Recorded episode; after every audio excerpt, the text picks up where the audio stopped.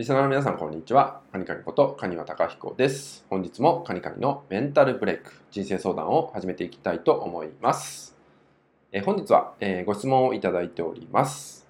えー自立とはどんなことだと思いますか？といったご質問なんですね。まあ、すごくね、難しい質問だなと思ったんですけど、まああえてね、これを取り上げさせていただきました。まあ、これは僕の思う自立って話をね、していこうかなと思います。まあ、それぞれの方にとって、この自立するね、えー言葉がね、えーいろんな観点から見て、まあ、自分の考えっていうのがね、あると思うんですよね。なので、まあ、それはそれでもちろん大切にしていただいていいので、まあ、あくまで僕はこう感じている、この自立っていう字を見たときに、僕はこう感じるよって話をね、今日していくんで、まあ、もしね、少しでも参考になったら嬉しいかなと思います。できればこういうね、まあ、文字とか言葉っていうのも何か行動に移せるような捉え方がね、できるようになると、もっとね、言葉の意味っていうのも分かってくるし、もちろん自分自身の成長とかにもつながるのかななんて思うんで、このね、自立とはどんなことだと思いますかっていうテーマを今回はえアップさせていただきました。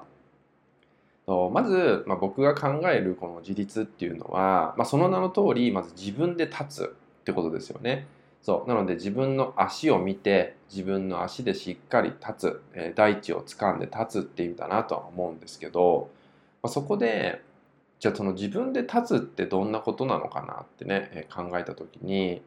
えー自分を生きるってことだと思うんですよね。自分を生きるとかね、えー自分らしくとかっていう表現もできてくると思うんですよ。で、そうすると、行動レベルとかにね、変えた時に、まあ、どんなことが考えられるかなっていうと、えーと自分をですね、まあ、さらけ出すことなのかなって思います。特にこれからの時代っていうのは。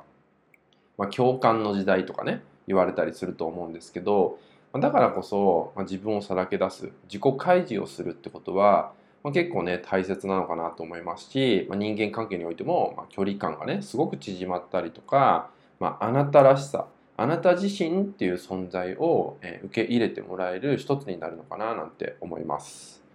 ただ、自分をさらけ出すってなかなか難しいですよね。恥ずかしい部分もあるし、かっこ悪いなとかね、可愛くないなって感じる部分も出てくると思うんですけど、ただやっぱりこういう部分が実は人がね応援したくなるとか、えー協力したくなるとかね手を差し伸べたくなるとかね、まあ、そういう行動につながったりするんですね。これ逆に考えてもあなた自身が誰かが弱みをねさらけ出した時に、えーなんか協力したくなるなとかねそう感じたこともあると思うんですよね。なんか応援したくなるなとか、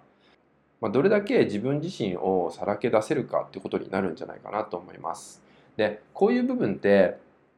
一見コンプレックスに感じたりすると思うんですよね。コンプレックスに。ただそのコンプレックスに感じているのって結構自分自身だけだったりして実はそういう姿ってえ周りからするとすごくね素敵に見えたりとか輝いて、ね、見えたりとかするってこともあるんですよ。なので、えー僕にとっての自立とは何かっていうと、まあ、僕自身の課題だったりでもあるんですけどやっぱり自分をねどれだけさらけ出せるか自分をどれだけ開示できるかいい部分もそうだし悪い部分も弱い部分もどれだけ出せるかってことなのかなって思うんで、まあ、そういう部分が、